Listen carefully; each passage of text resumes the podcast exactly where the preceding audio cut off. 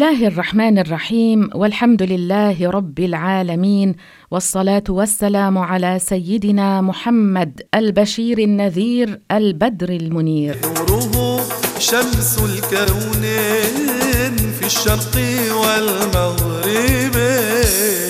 قري وانسري يا عين لمدح جد الحسن. لازلنا ننقل إليكم محطات من سيرة النبي محمد عليه الصلاة والسلام متسلسلة بحسب عمره. يوم مولده البسام نكست كل الأصنام. يوم مولده ماذا جاء في أمر الهجرة الأولى إلى الحبشة؟ إيوان الفرس انشقا أمسى منهارا ملقا. إيوان الفرس انشقا أمسى منهارا ملقا. لقد أوذي النبي صلى الله عليه وسلم من كفار قريش ما لم يؤذ به أحد من النبيين. وذلك مما يضاعف الله به الأجور ويضاعف به العذاب على أهل الفجور. ولو يشاء الله لدمروا تدميرا وأهلكوا هلاكا فظيعا. فقد بعث الله له ملك الجبال فقال له إن شئت أن أطبق عليهم الأخشبين أي جبلي مكة. فقال النبي صلى الله عليه وسلم بل أرجو أن يخرج الله من أصلابهم من يعبد الله وحده لا يشرك به شيئا. وقد كانوا يضمرون له الضغائن في قلوبهم لكنهم لم يمكنوا من إيقاع ما أضمروه. فاستضعفوا من آمن بالله وبرسوله. لذ لي مديح محبوب أمان فهو خير البشر. لذ لي مديح محبوب أمان فهو خير البشر. سيدي رسول مولاه أمان أمان تقول السيدة أم سلمة رضي الله عنها وأرضاها لما ضاقت مكة وأوذي أصحاب رسول الله صلى الله عليه وسلم وفتنوا ورأوا ما يصيبهم من البلاء والفتنة في دينهم وأن رسول الله صلى الله عليه وسلم لا يستطيع دفع ذلك عنهم. وكان رسول الله صلى الله عليه وسلم في منعه من قومه ومن عمه لا يصل إليه شيء مما يكره ومما ينال أصحابه. قال لهم رسول الله صلى الله عليه وسلم إن بأرض الحبشة ملكا لا يظلم أحد عنده فالحقوا به حتى يجعل الله لكم فرجا ومخرجا مما أنتم فيه. فخرجنا إليه ارسالا حتى اجتمعنا بها فنزلنا بخير دار إلى خير جار آمنين على ديننا ولم نخش فيها ظلما. وكان عثمان بن عفان أول من خرج إلى أرض الحبشة ومعه امراته رقية بنت رسول الله صلى الله عليه وسلم. وكان عدد المهاجرين لا يبلغ العشرين بين رجل وامرأة. فخرج عند ذلك المسلمون فرارا بدينهم إلى الله وهي أول هجرة كانت في الإسلام. فمنهم من هاجر بأهله ومنهم من هاجر بنفسه فقدموا على أصحمة النجاشي وهو ملك الحبشة الذي أعطاهم الأمان. وخرجت كفار قريش في آثار المهاجرين فلم يدركوهم ولم يصلوا منهم لأخذ الثأر. وتلقاهم النجاشي بالإكرام فجاوروه على أتم حال وعبدوا الله جهرا وهم في أمان. الأمان الأمان الأمان الأمان الأمان الأمان يا طه الأمان. أمر بالهجرة الثانية إلى الحبشة وإسلام حمزة وعمر.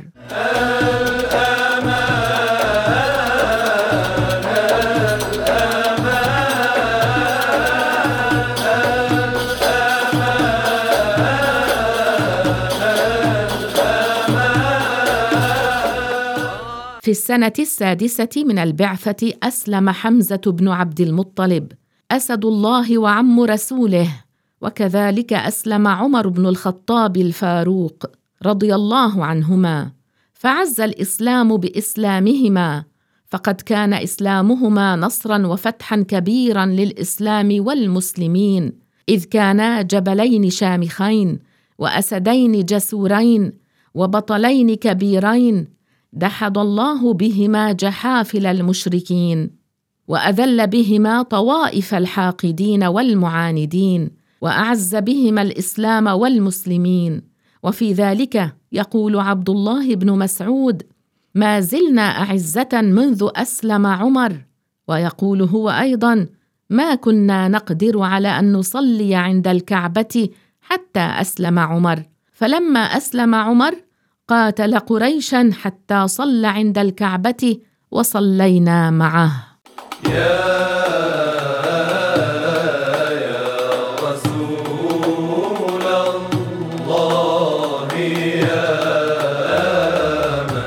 ماذا جاء في حدوث المقاطعة في شعب أبي طالب؟ للمعالي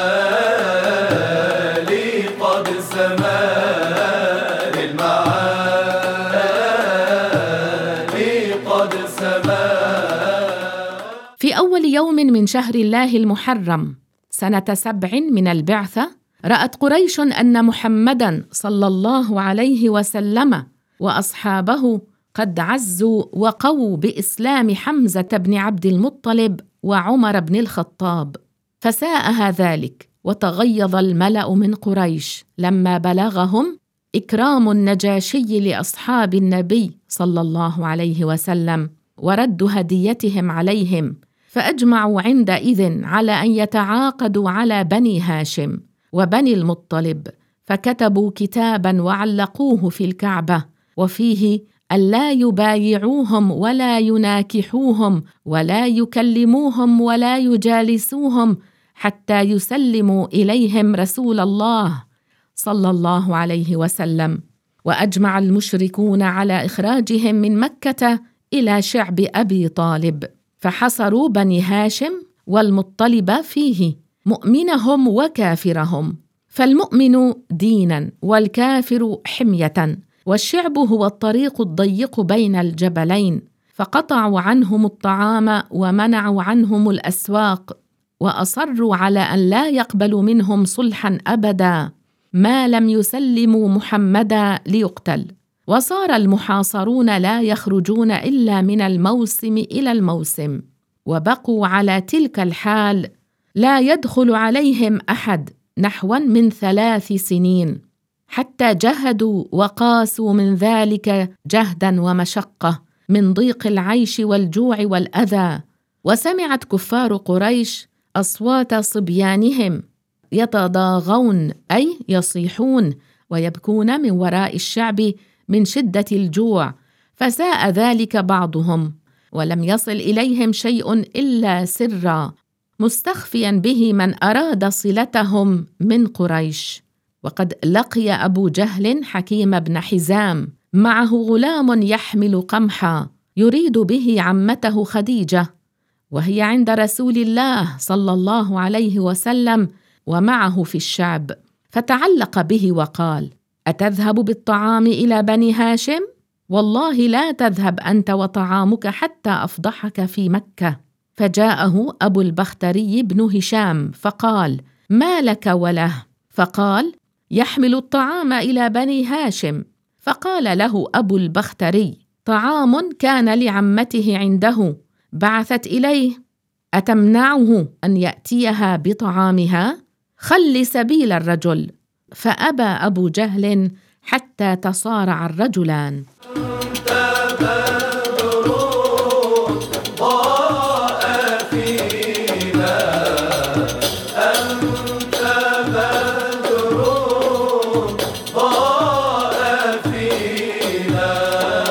وكانت قريش في ذلك بين راض وكاره فسمع في نقض تلك الصحيفة من كان كارها لها ثم أطلع الله رسوله صلى الله عليه وسلم على أمر صحيفتهم وأنه أرسل عليها الأرض جمع أرضه وهي اسم دودة فأكلت جميع ما فيها من كذب وقطيعة وظلم وبهتان إلا ما كان من ذكر الله عز وجل. فأخبر بذلك عمه أبا طالب فخرج إلى قريش فظنوا أنهم خرجوا من شدة البلاء. ليسلموا رسول الله إليهم ليقتل. فأخبرهم أن ابن أخيه قد قال كذا وكذا. فإن كان كاذبا خلينا بينكم وبينه. وإن كان صادقا رجعتم عن قطيعتنا وظلمنا.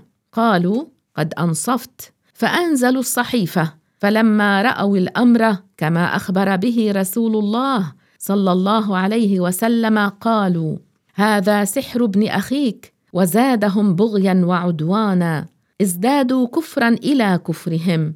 وخرج رسول الله صلى الله عليه وسلم ومن معه من الشعب وكان ذلك في السنة العاشرة من البعثة وكانت قد شلت يد البغيض كاتب الصحيفة. جاء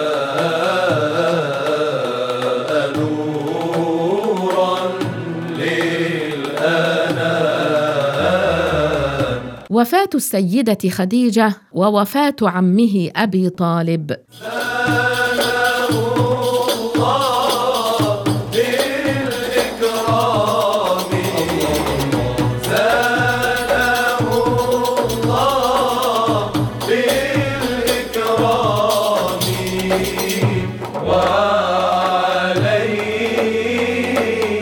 روى البخاري ومسلم أنه لما حضرت أبا طالب الوفاة دخل عليه النبي صلى الله عليه وسلم فوجد عنده أبا جهل وعبد الله بن أبي أمية بن المغيرة فقال له النبي صلى الله عليه وسلم يا عم قل لا إله إلا الله أشهد لك بها عند الله. فقالا يا أبا طالب أترغب عن ملة عبد المطلب؟ فكان آخر كلمة أن قال أنا على ملة عبد المطلب. وقد حزن النبي صلى الله عليه وسلم حزنا شديدا إذ كان حريصا على إسلام عمه ولم يستغفر النبي لعمه. بعد أن مات غير مسلم إنما قال النبي قبل موت عمه لأستغفرن لك ما لم أنه عنك. ومعناه سأطلب لك من ربي مغفرة الذنوب والكفر بدخولك في الإسلام. ما لم ينزل علي وحي بأنك تموت كافرا. وليس المراد أن الكافر يدخل في الإسلام بقول أستغفر الله بل ذلك ممنوع منه بل دخوله في الإسلام يكون بنطقه بالشهادتين أو ما يعطي معناهما. ثم إن الاستغفار لمن مات مشركا ممنوع ولو كان الميت قريبا. قال تعالى لنبيه ما كان للنبي والذين آمنوا أن يستغفروا للمشركين ولو كانوا أولي قربى من بعد ما تبين لهم أنهم أصحاب الجحيم. وما حصل يؤيد ما نعتقده من أن الهداية بيد الله.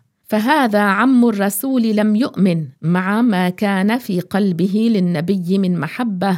يقول الله تعالى لنبيه إنك لا تهدي من أحببت ولكن الله يهدي من يشاء وهو أعلم بالمهتدين. فنسأل الله الهداية والثبات عليها إلى الممات.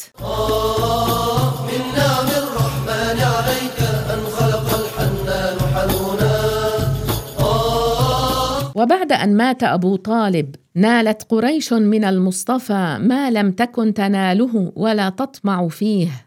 حتى اعترضه سفيه من سفهاء قريش فنثر على رأسه ترابا. فدخل رسول الله صلى الله عليه وسلم بيته والتراب على رأسه. فقامت إليه إحدى بناته فجعلت تغسل عنه التراب وهي تبكي. ورسول الله صلى الله عليه وسلم يقول لها لا تبكي يا بنيه فإن الله مانع أباك. ويقول بين ذلك ما نالت مني قريش شيئا أكرهه حتى مات أبو طالب.